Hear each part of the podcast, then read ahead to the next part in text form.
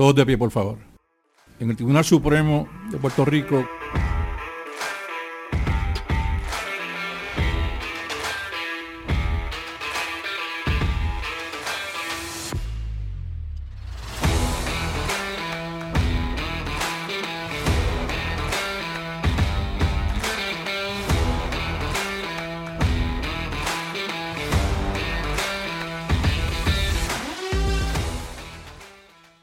Bienvenidos al Supremazo, le habla el licenciado Miguel Rodríguez Ramos y en esta ocasión eh, estaré hablando un poco sobre lo que aconteció en la victoria eh, celebrada el 7 de febrero del 2023 en el caso de Félix Norman Román Negrón y otro versus Colegio de Contadores Públicos Autorizados de Puerto Rico y otro AC 2022-26.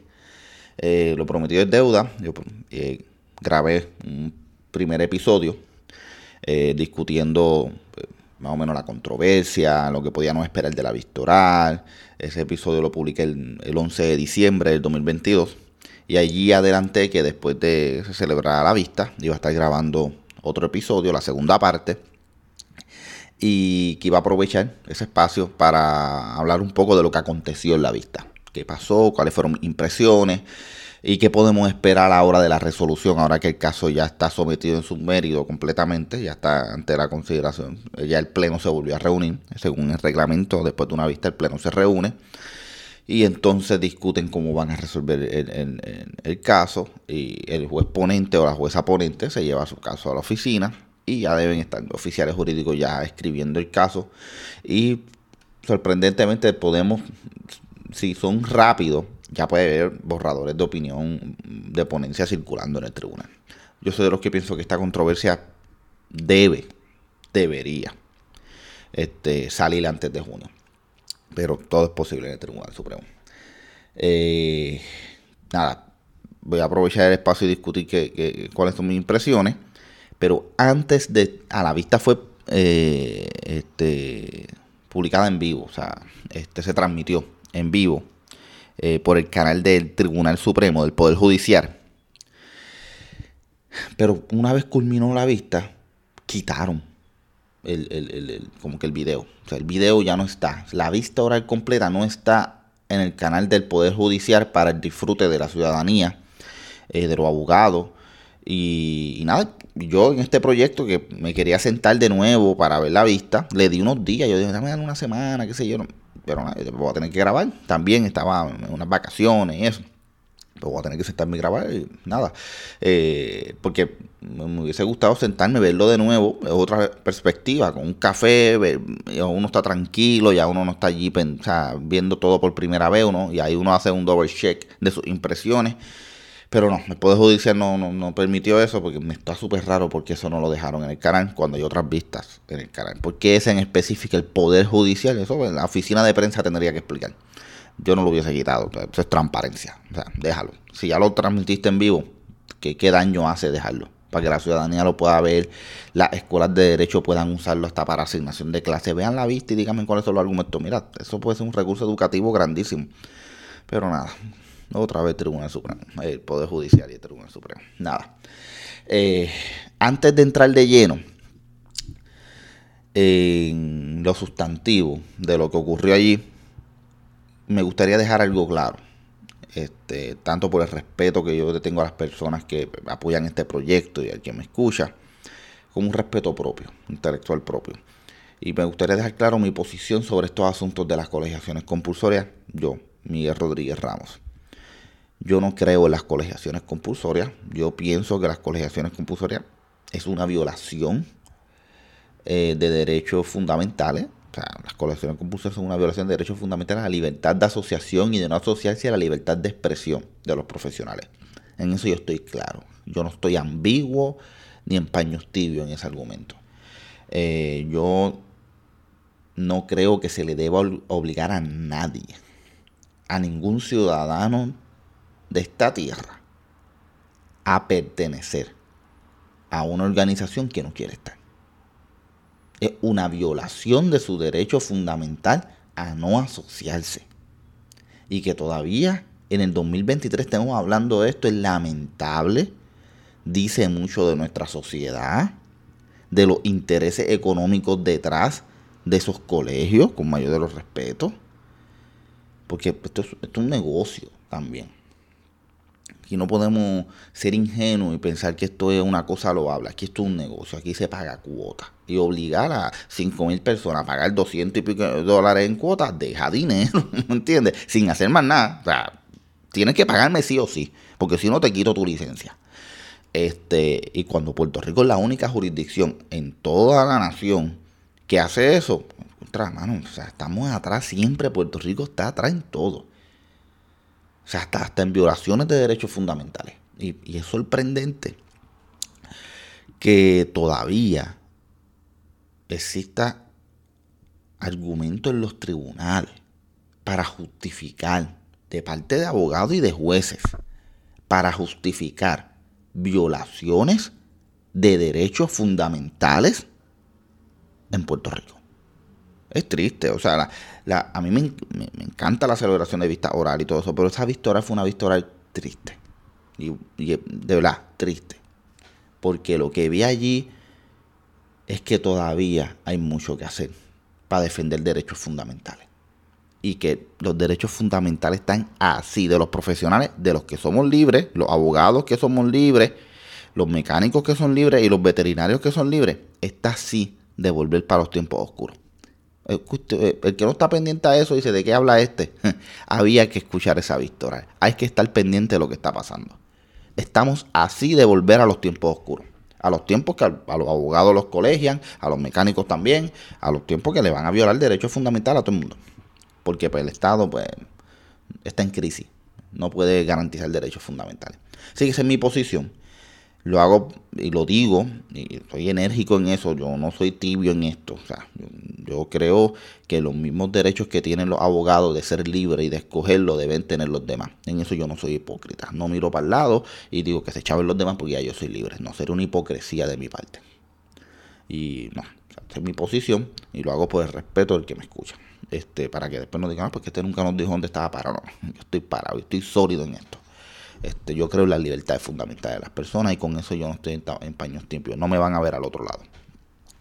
Este, dejando eso claro, voy a entrar de lleno, voy a ser, de verdad, dentro de, de mi posición, voy a tratar de ser lo más objetivo posible en resumen de la controversia, de lo que ocurrió de, los argumentos de ambas partes, porque hay argumentos buenos en ambas partes. Uno, sería mezquino de mi parte decir, no, no, que los argumentos de la parte del colegio no, no son argumentos válidos, que yo no estoy de acuerdo con ellos, pero tampoco voy a decir que no son válidos, ¿entiendes? Uno no puede ser mezquino en esto. Eh, así que voy a entrar a, discutirlo. Nada, allí en la vista eh, argumentaron oralmente tres partes principales.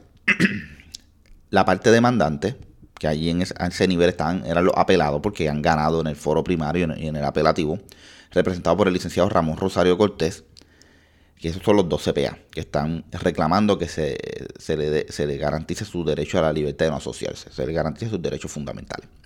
Está el Colegio de Contadores Públicos Autorizados, eh, representado por la licenciada Verónica Ferrayoli Ornedo, eh, y está el Estado, representado por el Procurador General a estos niveles apelativos, por el licenciado Fernando Figueroa Santiago. Esas fueron las tres personas, los tres abogados, que argumentaron oralmente allí. Eh, como la, el apelante, la señora Verónica Ferrayoli, o sea, el Colegio de Contadores Públicos Autorizados, ella fue la que inició la argumentación oral. Eh, estuvieron presentes de los ocho jueces, seis jueces, dos jueces se excusaron. Este, tuvo presente la jueza presidenta, el juez asociado señor Martínez Torres, eh, Coltof Caraballo, Rivera García, eh, eh, Feliberti Cintrón y Estrella Martínez. La jueza asociada Pavón Charneco y el juez asociado Colón Pérez se excusaron. Eh, nada, la vista fue buenísima en el sentido de que estuvo llena a capacidad. Estudiantes, contadores públicos, contó con un debate de, de, ideas en el sentido de que los jueces directamente discutían con, con los abogados, le presentaban sus posiciones, los abogados contestaban, entre los jueces este, se, discutía. Eso pasa también en el Tribunal Supremo. O sea, en el Tribunal Supremo entre los jueces se, se, dicen, se dicen cosas en el sentido de, mira, yo no estoy de acuerdo con esa posición, o sea, o, le, o le dan hints y hasta se pasan papelitos internamente del Tribunal Supremo, en la misma vista oral. Y, pues, es, fogoso el debate con los abogados. Eso es parte. Eh, yo creo que el foro, en la medida que se celebre más vistas orales, va a ir sofisticándose va, y va a ir mejorando eh, esas argumentaciones orales, tanto por parte de los jueces como de los abogados. Pero esto, esto es la práctica, esto lo hace la práctica. Un, tribunal que no hace muchas vistas orales se, vuelve mo, o sea, como que mozo a la hora de celebrar vistas orales. Tiene que ir celebrando vistas orales para que, mira, esto ya fluya y, sea parte del ADN del tribunal. Eh, como, como escribir una resolución, una opinión, ya eso está en el ADN de todo el mundo ahí. Pero nada, eh, voy a dividir esto en, la siguiente manera.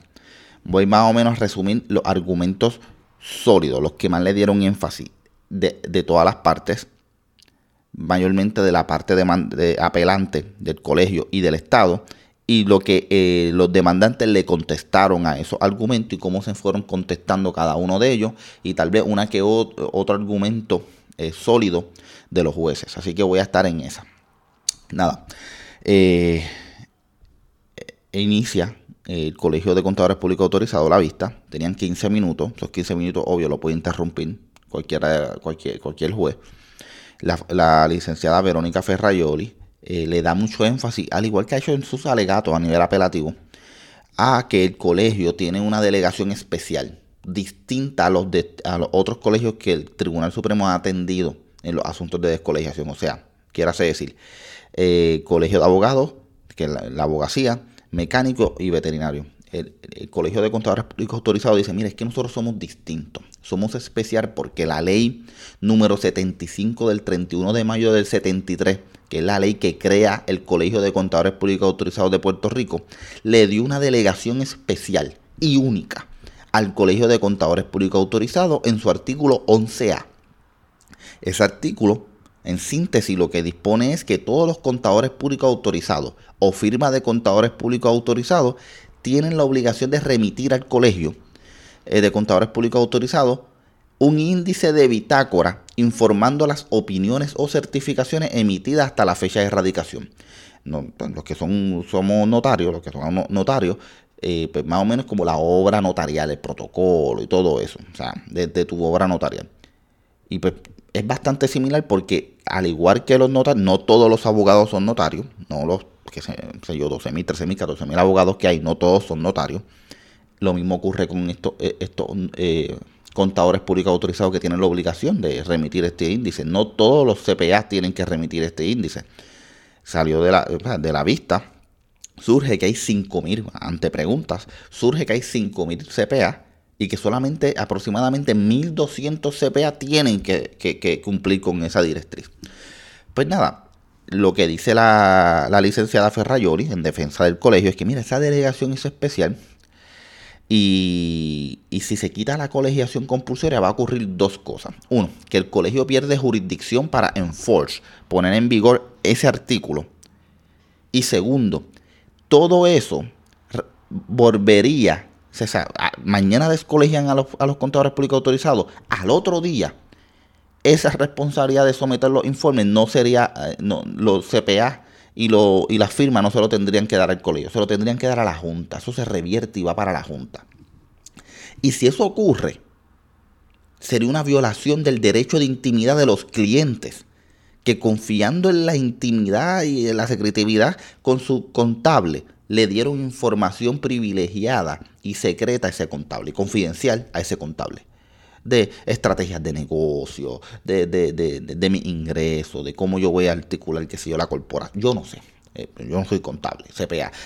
Cualquier información delicada y, y confidencial o secreto de negocio que pueda tener acceso a ese CPA lo que dice el colegio astutamente. Dice, mire, es que si mañana se descolegia esto, eso va a pasar a la Junta, y eso pasaría al Estado, y eso es un derecho a la intimidad. Ahí ya metió otro derecho, y, astutamente.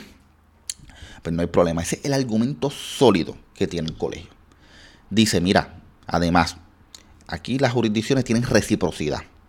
Y si aquí mañana se descolegia, perdemos la reciprocidad con otras jurisdicciones. Ante ese argumento, muchos de los jueces, mayormente el juez Koltov, este, eh, el juez Martínez y hasta el mismo juez Estrella entró empiezan a preguntarle por qué. Este, ¿por qué Puerto Rico eh, perdería su, su reciprocidad? Y pues, van ahí llevando a la abogada a un careíto fuerte, le dice, pero licenciada, ¿qué otras jurisdicciones a nivel nacional exigen colegiación compulsoria? ella tuvo que admitir, la licenciada, no ninguna. Puerto Rico es la única.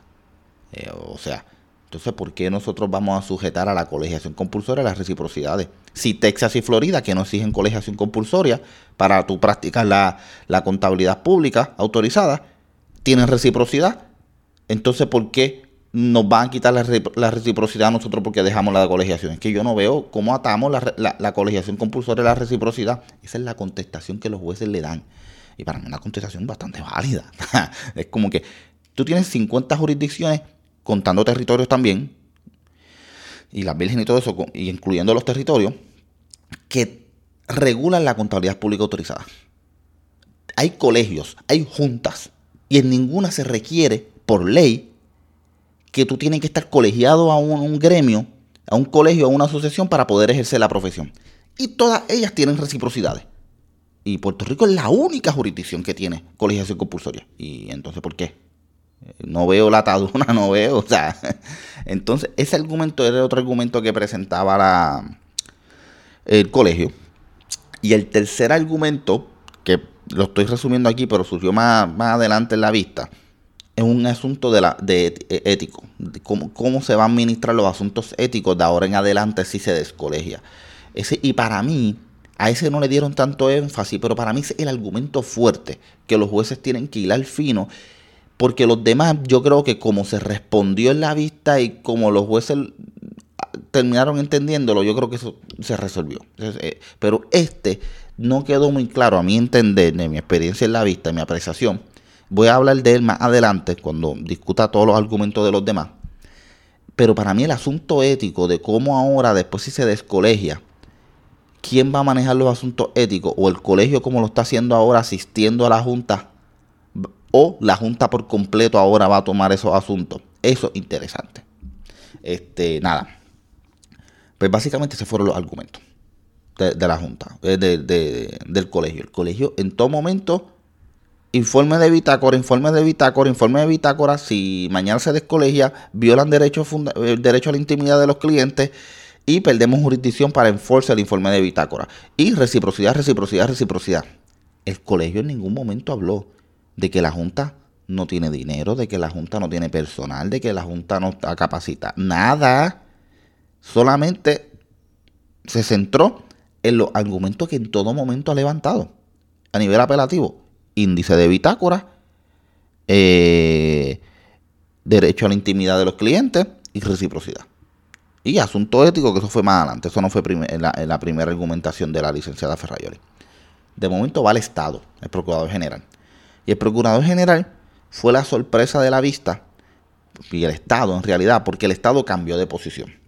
¿Y por qué yo digo que cambió de posición? Y para eso hay que ir al principio tenemos que ir al foro primario cuando el Departamento de Justicia, que es el Estado, presenta una sentencia sumaria que en cierta medida cuando uno lee esa sentencia sumaria hace un resumen de los hechos, resumen del derecho, aplica y dice, mira, a la luz del derecho aquí esbozado, que pasa entonces estaba eh, mecánicos y abogados, todavía no había salido el caso de veterinario. Esto se inclina más o sea, tantas palabras, y, así, lo, así, así, lo, escribe, e, e, esto se inclina más a garantizar los derechos fundamentales de los profesionales.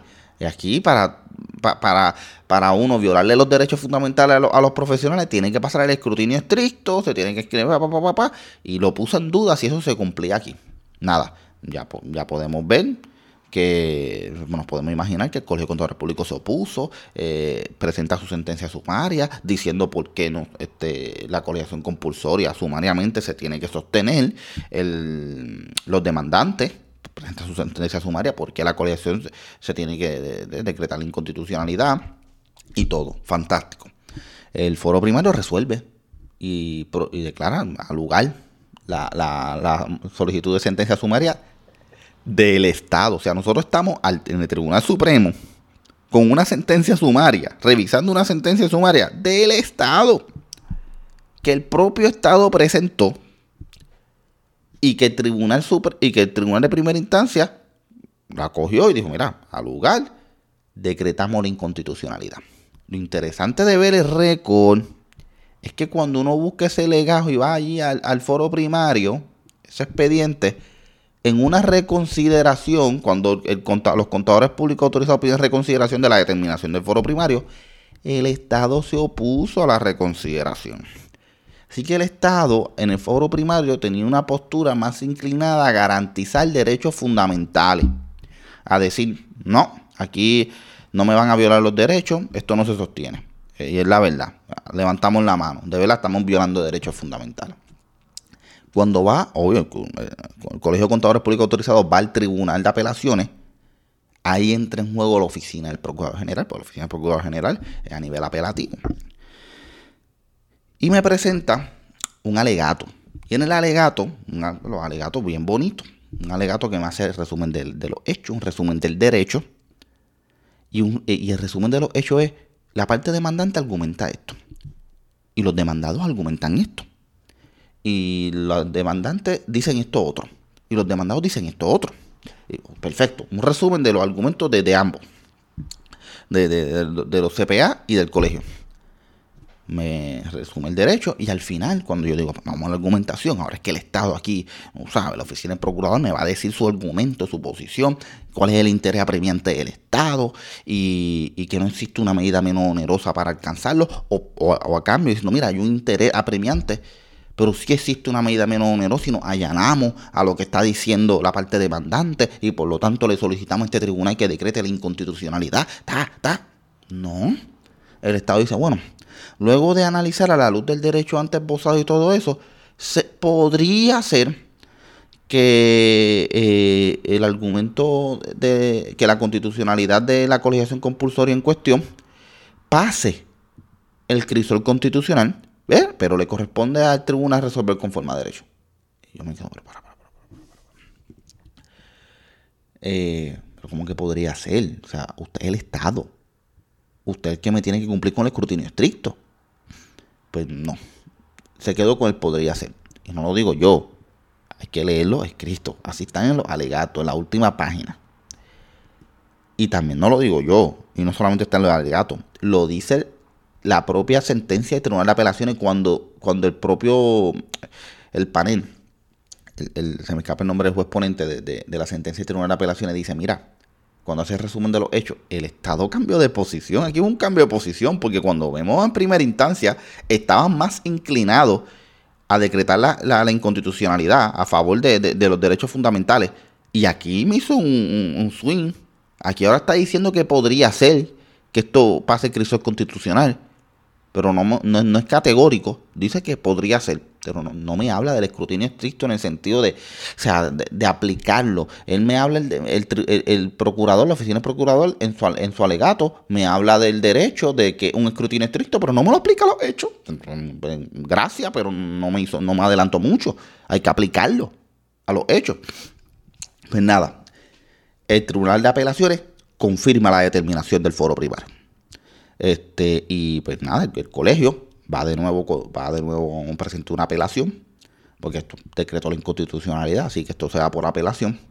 Va donde el, Supremo, el Supremo acoge, este, este, y presentan alegato. Y el Estado presenta un calco de su alegato del foro primario, del, del Tribunal de Apelación lo mismo. Y al final termina igual. Podría ser que pase el crisol constitucional, eh, pero le toca a este tribunal resolver conforme a derecho. Lo mismo. Pues lo que yo apuesto. Y conozco personas y conozco a procurador, a su procurador, personas que trabajan en la oficina del procurador, gente competente de primera, de verdad.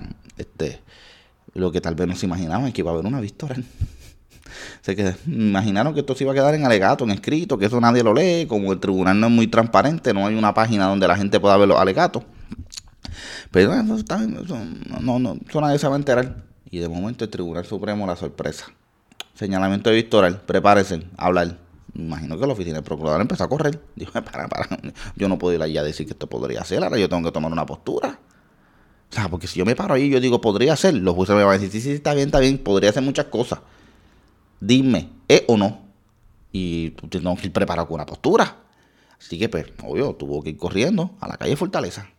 Me imagino, ¿entiendes? El procurador, la oficina del procurador responde a Fortaleza.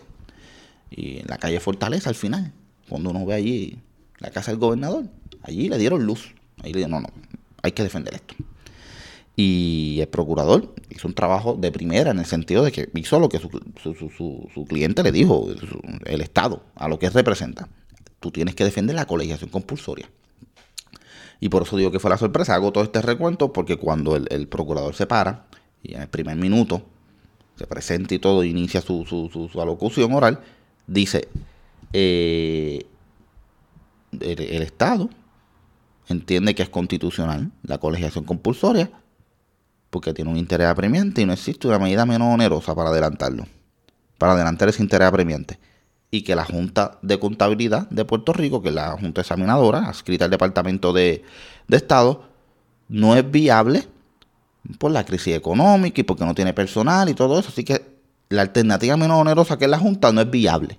Y, todo el mundo dice, ah", los que estaban, los que sabemos del caso y todo eso, ya, yo me lo imaginaba lo, lo, adelanté en la primera parte. Yo quiero esta vista porque yo quiero escuchar lo que el Estado va a decir, porque yo sé cómo más o menos trabaja. Si tú lo presionas, el, el, procurador me va a tener, en la oficina del procurador me va a tener que tomar una postura. Y eso es lo que yo quería. Pégamelo contra la pared, que me diga en qué lado está, porque yo no puedo estar con esta ambigüedad. Dime dónde tú estás. Y eso fue lo bueno de la vista, lo saludable para la democracia y para las instituciones de las vistas orales porque ahí el pueblo puede ver dónde está su Estado, dónde está su gobierno, en qué lado está. En el lado de, defender los derechos fundamentales del demandante o de justificar la violación de derechos fundamentales. Porque el escrutinio estricto lo que busca una manera de, de decir, ok, es verdad, te estoy violando el derecho fundamental, pero es que mira, brother, hermana mía, no existe una medida menos onerosa, te lo voy a tener que seguir violando. Eso es así. O sea, esto no, lo decoremos con flores ni nada. Es así. Esto es una manera de, permitirle al Estado decir, mira, sí, te lo pongo alto, un estándar bien alto, porque, pero si el Estado lo prueba, es decir, mala mía, mala mía, social life, pero te tengo que seguir violentando tus derechos fundamentales porque no existe una medida menos onerosa. Pero te lo estoy violentando. No es que ahora en adelante dicen, no, eso no es una violación. No, no, es una violación, mi hermano. Lo que pasa es que me lo está, me lo está justificando en derecho. Nada, eso es lo que yo quería. Ver dónde está parado el Estado, dónde está parado mi gobierno. O sea, yo soy un ciudadano de este, de este territorio. Yo quiero saber mi gobierno, dónde está parado. Y ya yo sé dónde está parado. Eso fue lo bueno de esta vista. Sabemos dónde está parado el gobierno de Puerto Rico. Está a favor de las colegiaciones compulsorias y de violaciones de derechos fundamentales. That's it. Este, pese al argumento del procurador, el procurador se fue de lleno en eso. Hizo un argumento sólido diciendo, mira, es que la Junta no es viable. Porque no hay fondo, hay crisis. Y pues nada, esa es la alternativa menos onerosa aquí. Y pues no se puede poner en vigor, no es viable. Y hablaba de viable, viable, viable. Le estaba hablando directamente al juez Rivera García, porque el juez Rivera García es el voto decisivo aquí en el asunto de viabilidad, lo que voy a hablar más adelante.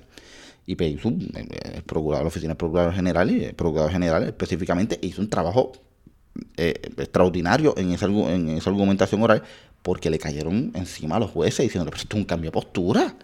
Y el procurador tuvo que aguantar allí. Y dice, ¿verdad? Esto es un cambio de postura. o sea, cogió cantazo. Pero defendió ese argumento y eso hay que respetarlo. Eh, y lo hizo, hizo bien, a mi entender dentro, dentro de los cantazos, se paró allí y aguantó. Hizo su trabajo, se ganó su sueldo. Yo eh, soy gobernador y veo esa vista y yo le digo, procurador, usted se ganó su sueldo y su puesto. Porque usted hizo lo que, lo que le pedimos que hiciera, que defendiera esto y lo defendió allí a cuanto, y cogió tiro. Así que eh, en ese sentido el procurador se, se ganó el puesto. Nada. Por último, están los demandantes.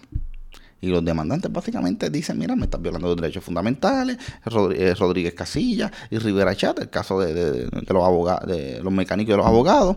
Eh, y aquí no se cumplió con el escrutinio estricto y cuando tú lo aplicas, no pasa. Pero específicamente entra a contestarle lo del informe de bitácora del colegio, que el argumento fuerte del colegio, y lo de reciprocidad, que más o menos los mismos jueces ya lo habían contestado. Pero ¿qué dice el informe de Bitácora? Dice, mira, primero, no es cierto que este tribunal es la primera vez que atiende un caso sobre colegiación compulsoria que tiene una delegación especial. Miremos el caso de los abogados. Cuando se atendió la colegiación de los abogados, los abogados tienen, el colegio de abogados tiene una delegación especial en la ley notarial, en la, ley notarial, que ellos son los responsables. La ley notarial le, le, faculta, le delega al colegio de abogados la administración de la fianza notarial. Es una delegación especial, específica. Eso, ellos tienen que administrar todo ese aparato y lo siguen haciendo hoy. Después, desde el 2014 que llevan descolegiados. Van para 10 años. Y siguen cumpliendo con esa encomienda. Después, y lo que dice el demandante es, mira, después que se descolegió, el otro día de descolegiarse los abogados, esa función de administrar la fianza notarial no pasó a Odín o no pasó al Supremo. Se quedó por mandato de ley en el colegio. Y el colegio cumplió con el mandato de ley. Pues ¿por qué aquí sería distinto? Así que eso es falso. De que esto es algo novel, que esto es nuevo. No, no, esto es falso. Esto se esta controversia la ha tenido antes este tribunal.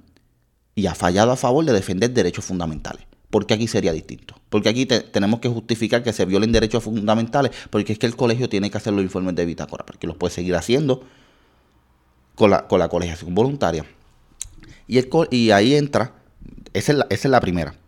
Segunda, dice, así que ese argumento de que va a pasar a la Junta y que se va a, y que se va a violentar los derechos de intimidad de los clientes, se cayó el argumento porque estamos diciendo que se va a quedar en la Junta, porque tenemos un ejemplo que es la ley, lo de la ley notarial y la fianza notarial del Colegio de Abogados. Esto por mandato de ley no va a pasar a la, no va a pasar a la Junta de Contabilidad, así que la Junta de Contabilidad no va a tener una función adicional, va a quedarse todo igual. Ese es el argumento fuerte, la contestación fuerte de los demandantes, diciendo, así que esto se va a quedar igual, así que no hay, no hay justificación para seguir manteniendo la violación de derechos fundamentales con la colegiación compulsoria. Da, da ese argumento y el otro argumento que dice, mira, para hablar sobre viabilidad y ver si de verdad esto es factible y es viable y es la alternativa menos onerosa, veamos las 50 jurisdicciones. En todas las jurisdicciones a nivel nacional existe una junta de parte del colegio, de parte del Estado. Es una junta que da la licencia de esto de los CPA y todo eso, igual que Puerto Rico. En todas existen colegios, igual que Puerto Rico. Pero, a diferencia de Puerto Rico, todas tienen colegiación voluntaria, no colegiación compulsoria.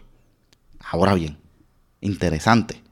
En todas las jurisdicciones, uso el, ejemplo de Texas, a nivel nacional, en las restantes, bueno, podríamos cada una dar el ejemplo de cada una, porque ocupaba mucho tiempo, me imagino, en la vista, pero uso un ejemplo. Y dice, el caso de Texas.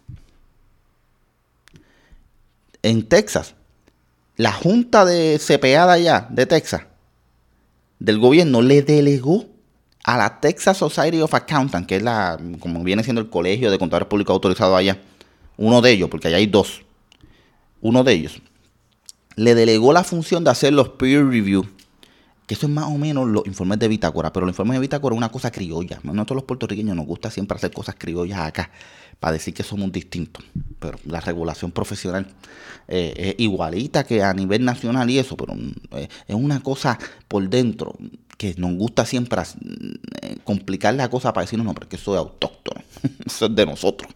Y lo que hacemos es complicar la vaina. Este, pues eso es el informe de bitácora. Es una complicadera. Porque eh, eso, está, eh, eso es los peer review, pero es nada, es lo mismo. Pues nada, en Texas, la Junta se lo delegó directamente, se lo delega el Texas Society of Accountants con, o sea, y, el Texas Society of Accountants, los contables que tienen que hacer los peer review, porque no todo el mundo los tiene que hacer, igual que acá los informes de bitácora, solamente unos CPA específicos, van allí al Texas Society of Accountants y le dicen, mira, tengo que cumplir con, con la ley, eh, con la Junta, eh, necesito que me hagas, toma, aquí está mi, mi, mi, mi, documento, lo que necesitas para hacerme el, peer review, ¿cuánto tú me cobras por eso? 200 dólares, pues toma, toma 200 y me voy y no, y no, y no me hago miembro de la, no me tengo que hacer miembro del Texas Society of Accountants. Me voy y me hago miembro de la otra asociación de contables que hay allí, porque hay otra asociación en Texas. O no me hago miembro de ninguna. Y ya, y soy feliz. y se, me garantizan mis, derechos fundamentales. Eso pasa en toda la nación. Y eso es lo que dice la parte demandante. La parte demandante dice, mira, tribunal, es que aquí hay un ejemplo de viabilidad. Aquí hay un ejemplo de que esto es factible. Ya que estamos hablando de viabilidad, de que es factible, de que tiene que ser real, miremos allá a nivel nacional. Esto ocurre porque aquí no. Porque aquí esto no puede pasar. Este, sí, ese es básicamente el argumento. Después de momento, entra otra vez, volvemos otra vez al ciclo de que el, colegio vuelva a hablar, el Estado vuelve a hablar y vuelve, después terminan los demandantes, porque le dieron cinco minutos a cada uno. Y ellos dicen, mira, para, para, para, para.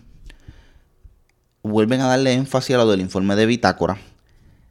Vuelven a darle énfasis a que pierden jurisdicción. Y ese, ese, ese debate de jurisdicción, porque el colegio quería atar la palabra jurisdicción con colegiación.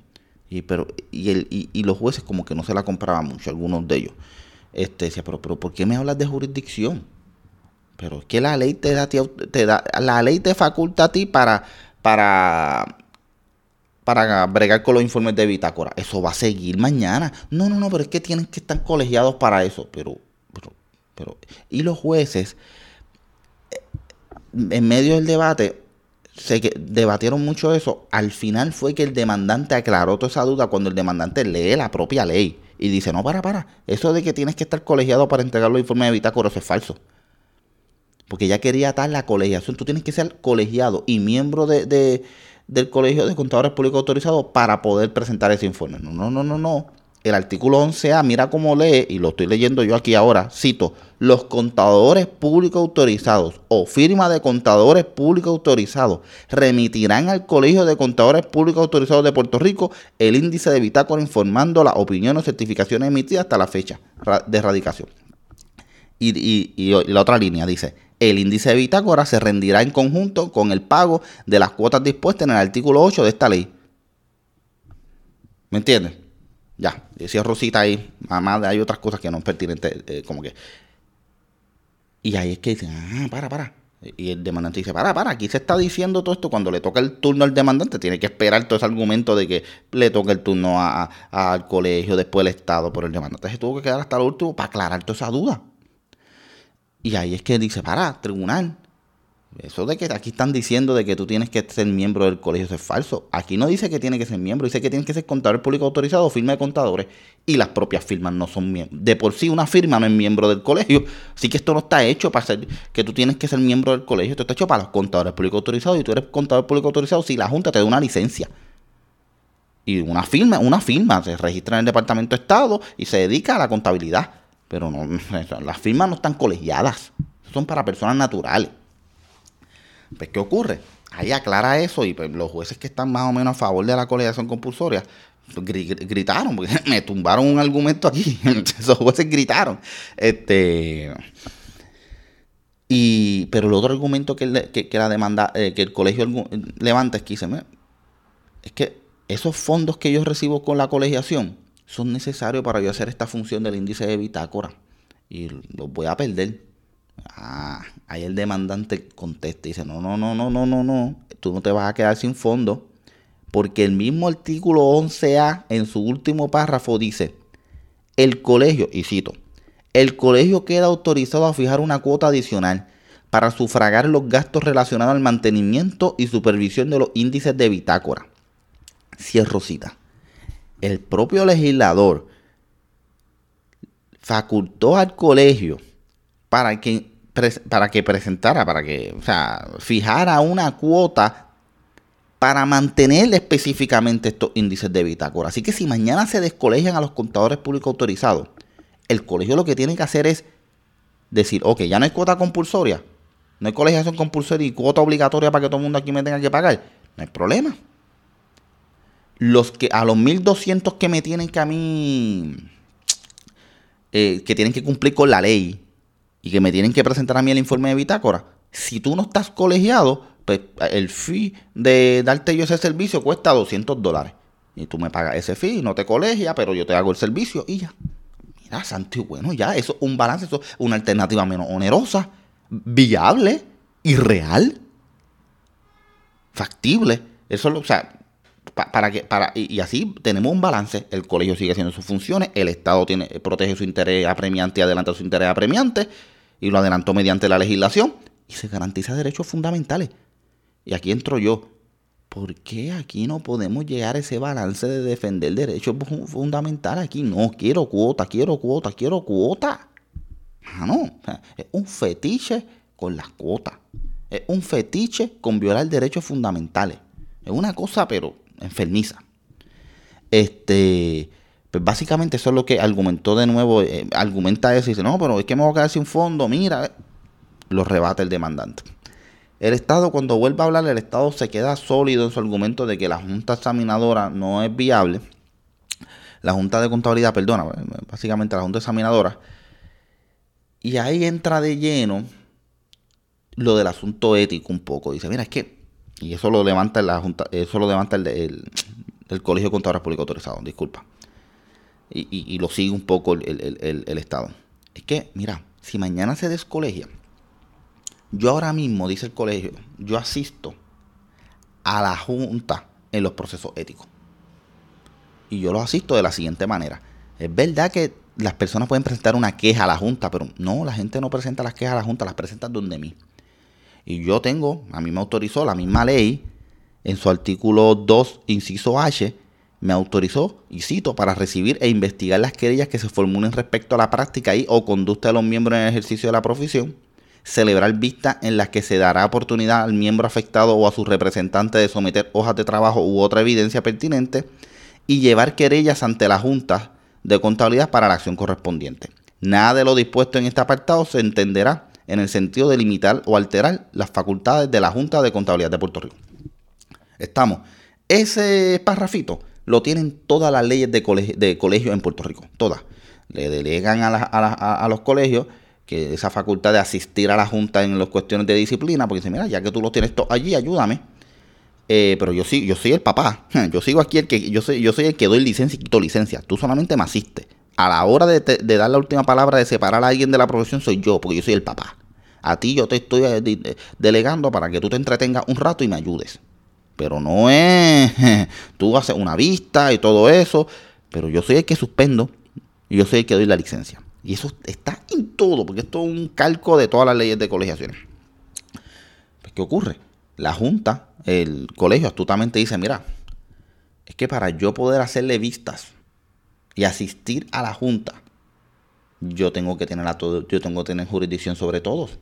Y si yo tengo un contable que no es miembro del Colegio de Contadores Públicos Autorizados, pero que una, una persona, un ciudadano me presente una queja en, nuestra oficina, yo no tengo jurisdicción sobre esa persona porque no es miembro. No es miembro. Eso dice. ¿Qué ocurre? Es un argumento interesante y puede tener un punto. Pero es que vamos a leer lo que dice eh, eh, eh, esta ley. El Colegio de Contadores Públicos Autorizados de Puerto Rico tendrá facultad para recibir e investigar las querellas que se formulen respecto a la práctica o conducta de los miembros en el ejercicio de la profesión. Y celebrar vistas en las que se dará oportunidad a al miembro afectado o a su representante de someter hojas de trabajo u otra evidencia. Lo primero que uno como abogado tiene que ver a qué se refiere con miembros podemos decir que miembro se refiere a todos los contadores públicos autorizados. O podemos decir que miembros se refiere a los que son colegiados, a los que están allí, a los miembros del colegio.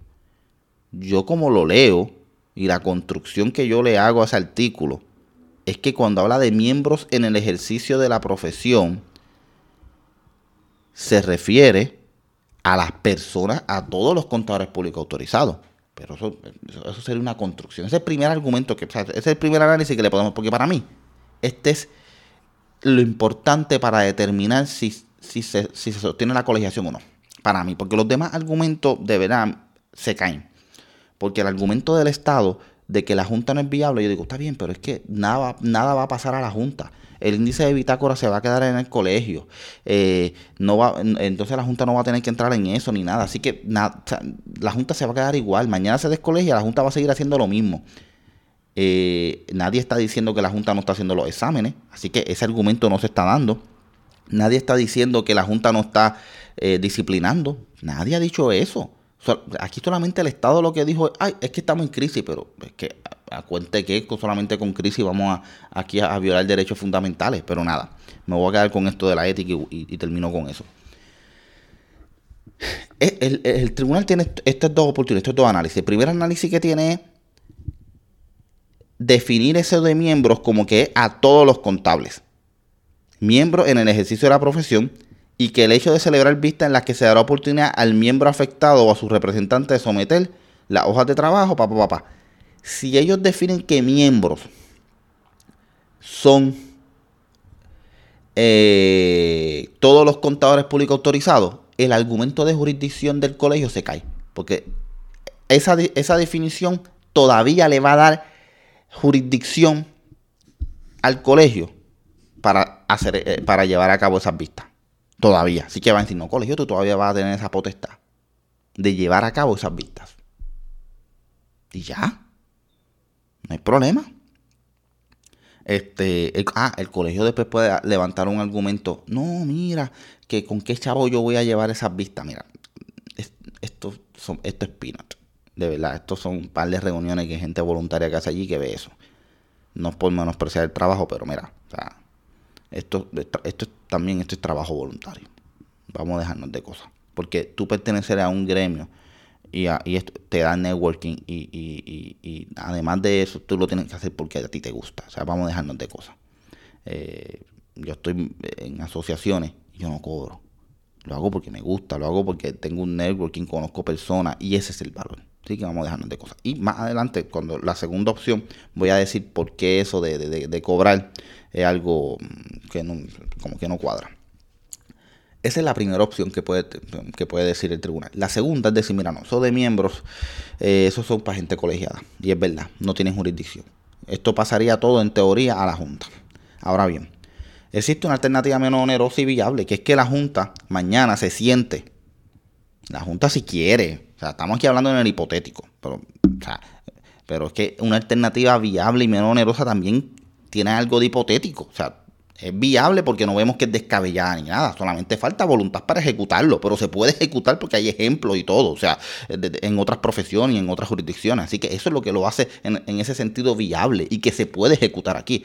Pero no me pidas que la definición de viabilidad sea de que exista ahora mismo, que se puede ejecutar mañana y este tribunal lo puede ordenar y ejecutar. No, eso no puede ser eh, la definición de viabilidad. La viabilidad es que es plausible, se, lo, discutimos y se puede, y no es descabellado esa idea. Es viable. Nada. La alternativa que yo veo viable es la siguiente. Mañana se descolegia los contadores públicos autorizados, la Junta viene y se reúne con el colegio y le dice, mire colegio, ustedes son los cheches de esto. Ustedes tienen hasta una comisión de ética allí, con unos miembros y todo eso. Eh, no, sé si le pagan una dieta, no sé, no sé. Vamos a hacer algo, vamos a hacer un acuerdo que ustedes van a seguir, ustedes son los que encargados de, atender esas quejas y esas quejas que son inmeritorias al, al, qué sé yo y las que sean meritorias me las mandan a mí para yo entonces verlas y, determinar si separamos o no de la profesión al contable. Y nada, esos miembros que estén en la comisión de ética no van a tener que coger educación continua. Por lo menos nosotros se las vamos a convalidar por el mero hecho de asistirnos en esta función. Y va a ser un reconocimiento de que usted de que esos miembros van a trabajar en esa comisión de ética de la mano con la Junta de Contabilidad de Puerto Rico. Usted, eso es viable. Y ya no le, cuento, no le cuesta un chavo a la Junta. Van a conseguir voluntarios a la soltar. Eso es como las comisiones del Tribunal Supremo. Las comisiones del Tribunal Supremo no pagan. Pero que a ti te manden una carta del Tribunal Supremo que quiera estar en una comisión. Dice que sí a la soltar. Dices que no. si tú le dices que no es porque de verdad no tienes tiempo para cumplir con las encomiendas. Pero si tú tienes un poquito de tiempo, le dices que sí. Porque además de que eso es un prestigio, de que los jueces del Supremo te estén invitando a que sean miembro de una comisión y los asista. Eso es prestigioso. Es un reconocimiento de, tu labor. Eso es bueno ponerlo en resumen y crear un networking. Y tú puedes decir, mira, yo estoy en una comisión del Tribunal Supremo. Tú no, tú no, tú no, tú no cobras. ¿Cuál es uno de los beneficios de muchas de esas comisiones? No coges educación jurídica continua. Te ahorras un cientos de dólares. Cientos de dólares en educación jurídica continua. Pues lo mismo podemos hacer acá. ¿Viste que es viable? ¿Vieron que es viable? Es una alternativa menos onerosa. Y así podemos guardar. Pero yo creo que ese es el análisis que el tribunal va a tener que hacer. Porque para mí el, argumento más sólido y el menos que se discutió en la vista. Yo decía, este es el argumento fuerte. No que la. Porque el, el, Estado, uno puede pensar, no, pero es que el Estado dijo que la Junta de Contabilidad no es viable. Pero mi choque con eso es que lo viene a decir por primera vez en una vista oral. Cuando los jueces se sienten de nuevo con el, con el expediente, ¿de dónde se van a agarrar? Si el Estado nunca, en ninguno de, sus de sus alegatos, ni en el foro primario, presentó argumentos de falta de fondos de la Junta de Contabilidad, de falta de personal. Nunca. Por primera vez lo viene a decir acá arriba. Y, te, y vamos a creerle al Estado por obra y gracia de Dios. Solamente porque allí dijo unas palabras sacramentales y mágicas diciendo, no es viable porque no tiene dinero, está en crisis. Y mira, no, no me lo sustentaste, en todo momento fuiste ambiguo. Y es más, cuando analizamos los hechos del caso, la Junta no, no, recibe ninguna función adicional más allá de, de, tal vez con lo ético una de otra, una que otra queja que, que, se le vayan a presentar ahora allí, que tiene una alternativa de cómo volverla a pasar al colegio. Y hay una alternativa en derecho, si se, si se, si se define a miembros como los contables en general, hay, una hay un análisis en derecho que se puede decir, no, no, no, no, no, es que ustedes todavía siguen tienen que seguir haciendo esa función porque eso fue lo que se le delegó. No tienes que ser colegiado, es CPA. Así que todavía ustedes tienen este, esa función de recibir querellas, hacer las vistas y todo eso. Y ya. Y la Junta no recibe una función adicional. Ni una. Y lo que yo digo es, ¿ustedes creen que si mañana la Junta se le acerca, se descolegia a los contadores públicos autorizados, se le acerca al colegio del colegio de abogados, mío, al colegio de contadores públicos autorizados y le dice, mira, vamos a hacer un acuerdo tú y yo y tú me sigues asistiendo. ¿Ustedes creen que el colegio le va a decir que no? Ah, no, chávate. No, porque pierde influencia. Porque ¿qué tú crees que va a pasar con uno cuando uno, un grupo de contadores públicos autorizados se, se enteren que el colegio rechazó a la Junta? Va a llamar a la Junta y le va a decir, Junta, nosotros somos un grupo que estamos creando la Asociación de, de Contadores Públicos Autorizados de Puerto Rico. Uno es el colegio, esta es la asociación. Y estamos dispuestos a darte la mano y la Junta va a decir, ay, qué bueno, pues vamos a hacer el acuerdo contigo. ¿Y qué tú crees que va a pasar con esa, asociación? Se va a vender como que es la asociación que tiene el acuerdo con la Junta, que tiene la conexión con la Junta. Y esto es networking también. ¿Y qué tú crees que va a pasar un contador público, un estudiante que tenga dos dedos de frente? Va a decir, ¿para qué me meto al colegio? Pues si lo de la asociación son los que están con esta gente. pierden influencia. No van a decirles que no. Esto, eh, con el mayor respeto, lo mismo ocurrió con el colegio, lo mismo ocurrió con los mecánicos veterinarios. Los colegios, obvio, te mandan un canto de sirena de que esto es el fin del mundo, de que la profesión se va a caer, de que los veterinarios decían que mañana iba a haber una crisis de salud pública con los animales, si se descolegiaban. Y Dios mío, esto va a haber enfermedad y todo eso. Era una cosa, pero apocalíptica. Los abogados era lo mismo, era una cosa apocalíptica. Y los mecánicos lo mismo, que mañana los carros se iban a estar descomponiendo en las calles porque se iba a perder la calidad de los mecánicos. Hmm, todavía sí. O sea, no podemos decir que esto se cayó. Eh, eh, estos argumentos apocalípticos, el tribunal no puede ceder a estos argumentos apocalípticos, tampoco ni del, ni, del colegio ni de parte del Estado, que ahora acomodaticiamente viene y dice, ah, que la Junta no tiene dinero. Ajá, pero dime cómo que ese dinero no, no, eh, no porque tú me lo dices así, yo te voy a creer eso. Aquí no hay nada que me lo diga en el expediente. Y con esto cierro antes de y, cierro con, con, mi análisis de lo que de lo que puede ocurrir, pero yo quiero que la gente analice esto. Mira lo que allí dijo el Estado. El Estado mira lo que dice. Y, es preocupante y peligrosísimo. El Estado dice, mire gobierno, eh, eh, tribunal, yo tengo un interés apremiante los jueces allí lo estipularon, porque el Estado jamás lo dijo en los escritos. Dijo, vamos a estipular el interés apremiante. Pues, tampoco cumpliste con eso, pero vamos a estipularlo. Pero es que no existe una medida menos onerosa, porque la medida menos onerosa es la Junta de Contabilidad. La Junta de Contabilidad que soy yo mismo. Analice, mire, miremos esto. El Estado le está diciendo a esos dos CPA y a todos los CPA en Puerto Rico, mire, yo sé que yo te estoy violando los derechos fundamentales. Y yo tengo, y existe una medida menos onerosa que soy yo.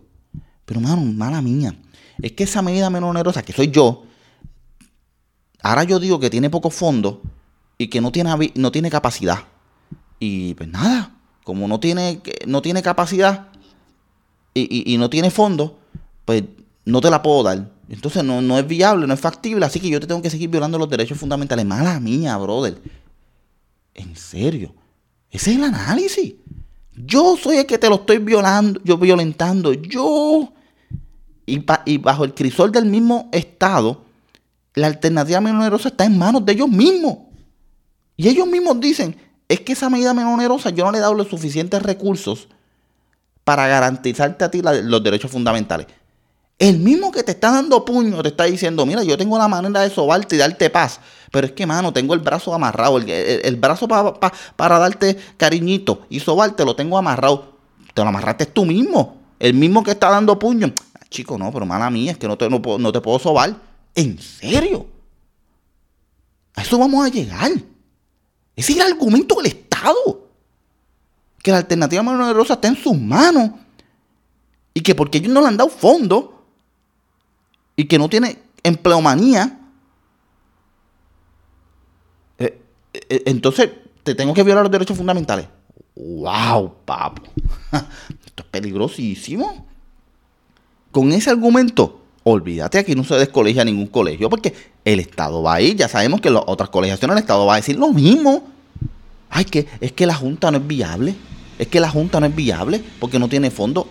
En serio. Y, el expediente huérfano de evidencias de presupuesto, evidencia de falta de personal y cómo link esa falta de personal a que no se está dando el servicio, a que no se puede dar el servicio. Ahora mismo todo el mundo dice que la Junta tiene una secretaria. Está bien, tal vez para el volumen de llamada y de trabajo hace falta otra, pero esa única está haciendo el trabajo ahora. Claro que hace siempre hace falta más pero no por el hecho de que todo el mundo va a pedir más, todas las agencias van a pedir más dinero. Claro que sí, el que no pida más dinero un loco. Pero no porque digan, ay, que estamos en crisis y hace falta fondos, vamos a violar derechos fundamentales. El peligro el argumento del Estado y el peligro que lamentablemente aquí voy a entrar de un poquito y cierro al análisis, pues ya vamos por una hora, para el análisis de, lo que podemos esperar de, de resultados. Mi miedo es que puede ser que haya algunos jueces que se lo compren. Y es altamente peligroso para los derechos fundamentales.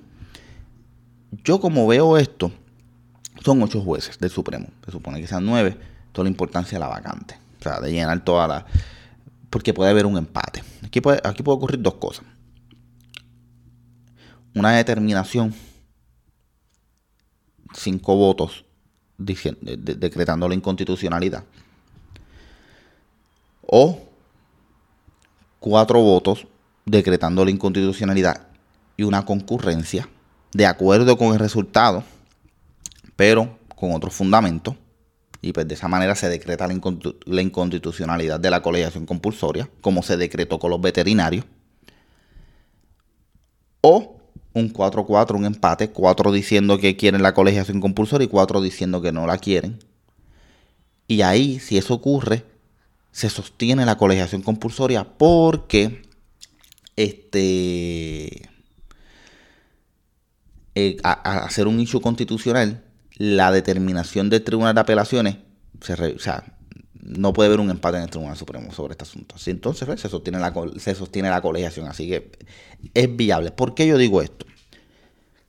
De la siguiente manera, la jueza presidenta, y voy por seniority, la jueza presidenta ha disentido en los casos de colegiación compulsoria. Ella siempre ha estado en la posición de defender los colegios, de, los, colegios y, las, y, la, y las cuotas compulsorias y las colegiaciones compulsorias, siempre. El juez eh, Martínez Torres siempre ha estado del lado de defender el derecho fundamental. Decirle, mira, no, las colegiaciones compulsorias no cumplen con el escrutinio estricto. Siempre ha estado de ese lado, desde el colegio de, de, de, abogado, mecánico, eh, veterinario. Así que cuando vemos su historial, uno podría decir, y, por las preguntas que hizo en la vista, uno dice, el, juez Martínez está de este lado. La jueza presidenta por las preguntas que hizo lo mismo. O sea, está sólida del lado de defender el colegio. Sólida. Así que tenemos ya esos dos jueces por seniority. Está la jueza Pavón, que no estuvo presente, pero la jueza Pavón es la jueza ponente del caso de la colegiación de los abogados y de los mecánicos. O sea, es la juez que, que escribió Rivera Chat y Rodríguez Casilla. Así que uno pensaría que no se va a echar para atrás ahora. Pero nada, cuando uno ve y también votó para descolegiar a los veterinarios. Así que hay un constante de la jueza Pavón. Así que uno pensaría, está con el juez Martínez, están juntos ahí. Pasamos al juez, al el juez, el Caraballo, lo mismo.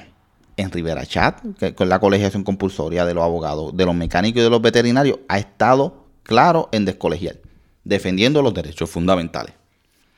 Entonces pasamos al juez Rivera García. Juez Rivera García es el juez decisivo aquí, porque juez Rivera García, aunque estuvo conforme con descolegiar a los abogados, escribió aparte y dijo, mira, esto hay que hacerlo caso a caso y mi visión que esto solamente es por el poder inherente del Tribunal Supremo, nada más, no, para, no, no, no, no fundamentándose en, en, en el derecho de libertad de asociación, como la opinión lo hizo. Él se distancia de esa determinación. Te voto conforme con descolegiar a los abogados porque estoy de acuerdo, pero es por el poder inherente. Y esto se tiene que ver caso a caso. Con mecánico lo mismo. En mecánico el juez eh, eh, Rivera García vota conforme, pero escribe una opinión de conformidad. Y dice, mira, esto hay que hacerlo caso a caso, esto tampoco puede ser así rajatabla, tan categórico, hay que ver, dando a entender que puede existir la posibilidad de que, de que algún colegio cumpla con, con el escrutinio. Pero en veterinario, ahí es donde el juez Rivera García hace un poco de rompimiento ya no vota conforme, concurre y, ahí expresa y expande su argumento sobre el escrutinio estricto que para él ya no, no solamente se puede quedar en que el Estado pruebe el, que, eh, el interés apremiante y la alternativa menos onerosa, sino que esa alternativa menos onerosa tiene que ser viable y factible y todo eso. Le, complica más eh, probar el escrutinio estricto, en cierta medida. ¿Ves qué ocurre? el, juez Rivera García el decisivo, y voy a entrar más adelante a eso. Después pasa el juez Feliberti. El juez Feliberti Cintrón ha estado conforme eh, conjunto al juez, Martínez Torres y a la jueza Pavón y al juez Cortov Caraballo en descolegiar a los abogados, a los mecánicos y a los veterinarios. Así que, aunque no hizo preguntas en la vista, cuando vemos su historial de voto, uno podría decir, pues mira, descolegiaría. Eh, después del juez Feliberti, entre el juez Estrella, el juez Estrella disintió para descolegiar a los, a, los abogados, aunque pues cuando uno lo lee mayormente es una concurrente, pero lo puso así, una expresión disidente, concurrió para eh, descolegiar a los mecánicos diciendo es que aquí no teníamos que entrar en eso de, del escrutinio estricto porque aquí se allanó el Estado y eso y por eso es que yo eh, eh, eh, estoy de acuerdo con descolegiar a los mecánicos no porque cumplen con el escrutinio estricto es porque aquí se allanó el Estado y qué sé yo. En, en abogado dijo esto es caso a caso esto no quiere decir que todos los colegios sean inconstitucionales todo eso. Y por primera vez en veterinario se unió a la opinión a la, a la opinión disidente de la jueza presidenta defendiendo la colegiación compulsoria de los, veterinarios. Y aquí en la vista estaba a capa y espada defendiendo la colegiación compulsoria de los, de, los CPA. Así que el juez Estrella va a estar con la jueza Oro, ¿no? En esa. Ese es mi análisis. Con la jueza presidenta. ¿Y qué de juez Colón? El juez Colón disintió con veterinario, eh, eh, eh, mecánico y no, disintió en, en, abogado, porque no, era juez para ese entonces, yo creo, en el 2014. Pero si no, a todas luces, yo creo que hubiese disentido también. Así que ya tenemos eh, cómo se va a dividir esto. Tenemos tres jueces, jueza presidenta, juez Estrella y juez Colón, que están inclinados a defender la colegiación compulsoria. Y tenemos a juez Martínez, jueza Pavón, juez Kortov y juez Feliberti Cintrón inclinados a defender la, libertad de asociación y los derechos fundamentales de los demandantes. Queda el juez Rivera García. El juez Rivera García el que decide. Y en la vista se notaba, se notaba que el juez Estrella le hablaba, el juez Rivera decía, hablaba, no, porque aquí tenemos que tener la oportunidad de expandir esto del escrutinio y, ponerle apellido, así decía, eh, que sea viable y factible. Y era que él estaba tirando Rosa Rivera García. Le está diciendo a Rivera García, estoy contigo, estoy contigo, estoy contigo, no te me alejes, quédate aquí, no te vayas con esta gente, quédate conmigo. Y el procurador astutamente le hablaba a Rivera García, ¿no? Que esto es viable, que esto no es viable, que esto no es viable, que esto no es viable, que esto no es viable y que esto no es viable. Usando esos términos. Eh, la jueza presidenta de la misma forma. Eh, eh, el juez Rivera García está consciente que él es el voto decisivo. Y por eso es que yo digo, aquí hay que ver, esto es cuestión del el juez o la jueza que le toque escribir para descolegiar, o sea, que escribe una ponencia para descolegiar, tiene que tener una pluma que trate de persuadir al juez Rivera García. Tiene que hablarle al juez Rivera García. Tiene que incluir allí sus argumentos sobre el escrutinio. se tiene que colegiar. Si quieren tener ese voto, por lo menos en un voto, porque esto podría ocurrir, que si se colegia y se escribe una buena opinión, tocando las preocupaciones de juez Rivera García, si juez Rivera García está dispuesto en esa a colegiar, el juez Rivera García después puede escribir una opinión de conformidad diciendo estoy conforme, pero quiero dejar claro también mis mi, posturas sobre esto. O puede ocurrir lo que pasó con veterinario, que concurrió. Estoy conforme con descolegiar, pero concurro porque yo entiendo que aquí se le tiene que dar énfasis a este análisis y no un análisis solamente quedándose en el escrutinio como siempre ha sido, sino que tenemos que ir más allá con este otro análisis. Eso puede ocurrir. O el tribunal tener la madurez, eh, o si quiere tener los votos, de decir, ¿sabes qué? Rivera García, tú tienes razón, vamos, vamos, vamos a incluir ese análisis de viabilidad. Yo, Miguel Rodríguez Ramos, yo, yo entiendo, yo no tengo problema. Yo difiero del análisis de viabilidad. Yo entiendo que es ponerle más cosas, más trabas. Pero vamos a ponerlo. Pues yo no le veo ningún problema. Yo creo que todas las colegiaciones, todo el mundo, todas las colegiaciones, cuando tú lo pones bajo el crisol del escrutinio estricto, incluyendo el análisis de viabilidad, todas son inconstitucionales para mí. No cumplen con el crisol de viabilidad. No cumplen con el crisol. todas las alternativas menos onerosas son viables las que yo te puedo decir de cada una de los colegios. De verdad. Se puede argumentar en, derecho, justificarlo, ponerlo por escrito. Y para mí cumplen el escrutinio. El escrutinio como está y el escrutinio que está proponiendo el juez Rivera García. Por eso es que yo, juez del Supremo, ah, juez Rivera García, no hay problema. Lo ponemos allí. ¿Qué tú quieres ponerle? Viabilidad y que sea factible. No hay problema. Pues vamos, vamos a definir lo que es viabilidad y vamos a definir lo que es factible. Y vamos y colegiamos. Pero eso pues nada, eso soy yo acá, Miguel Rodríguez Ramos, desde mi apartamento. Eh, los jueces del Supremo tendrán que decidir eso y eso ahora mismo debe estar en un debate interno, eh, porque este no es el único caso que hay, hay otros casos y otros casos que pues, yo creo que se deben señalar vistas orales. Y nada, esto fue un caso interesantísimo. Llevo aquí ya una hora y siete, yo creo que este va a ser el episodio más largo. Pero es que tenía que discutir todo esto para que todo el mundo tuviera una idea de qué fue lo que ocurrió allí. Eh, y, nada, voy a estar pendiente así suben la vista. Y, y si la suben, pues lo notifico en, la próxima, en el próximo episodio. Y debemos, eh, si señalan alguna vista en otro caso, pues haré lo propio, discutir el caso y seguimos. Así que nada, esto sería todo por el episodio de hoy. Nos vemos en el próximo Supremazo. Todos de pie. Receso del tribunal.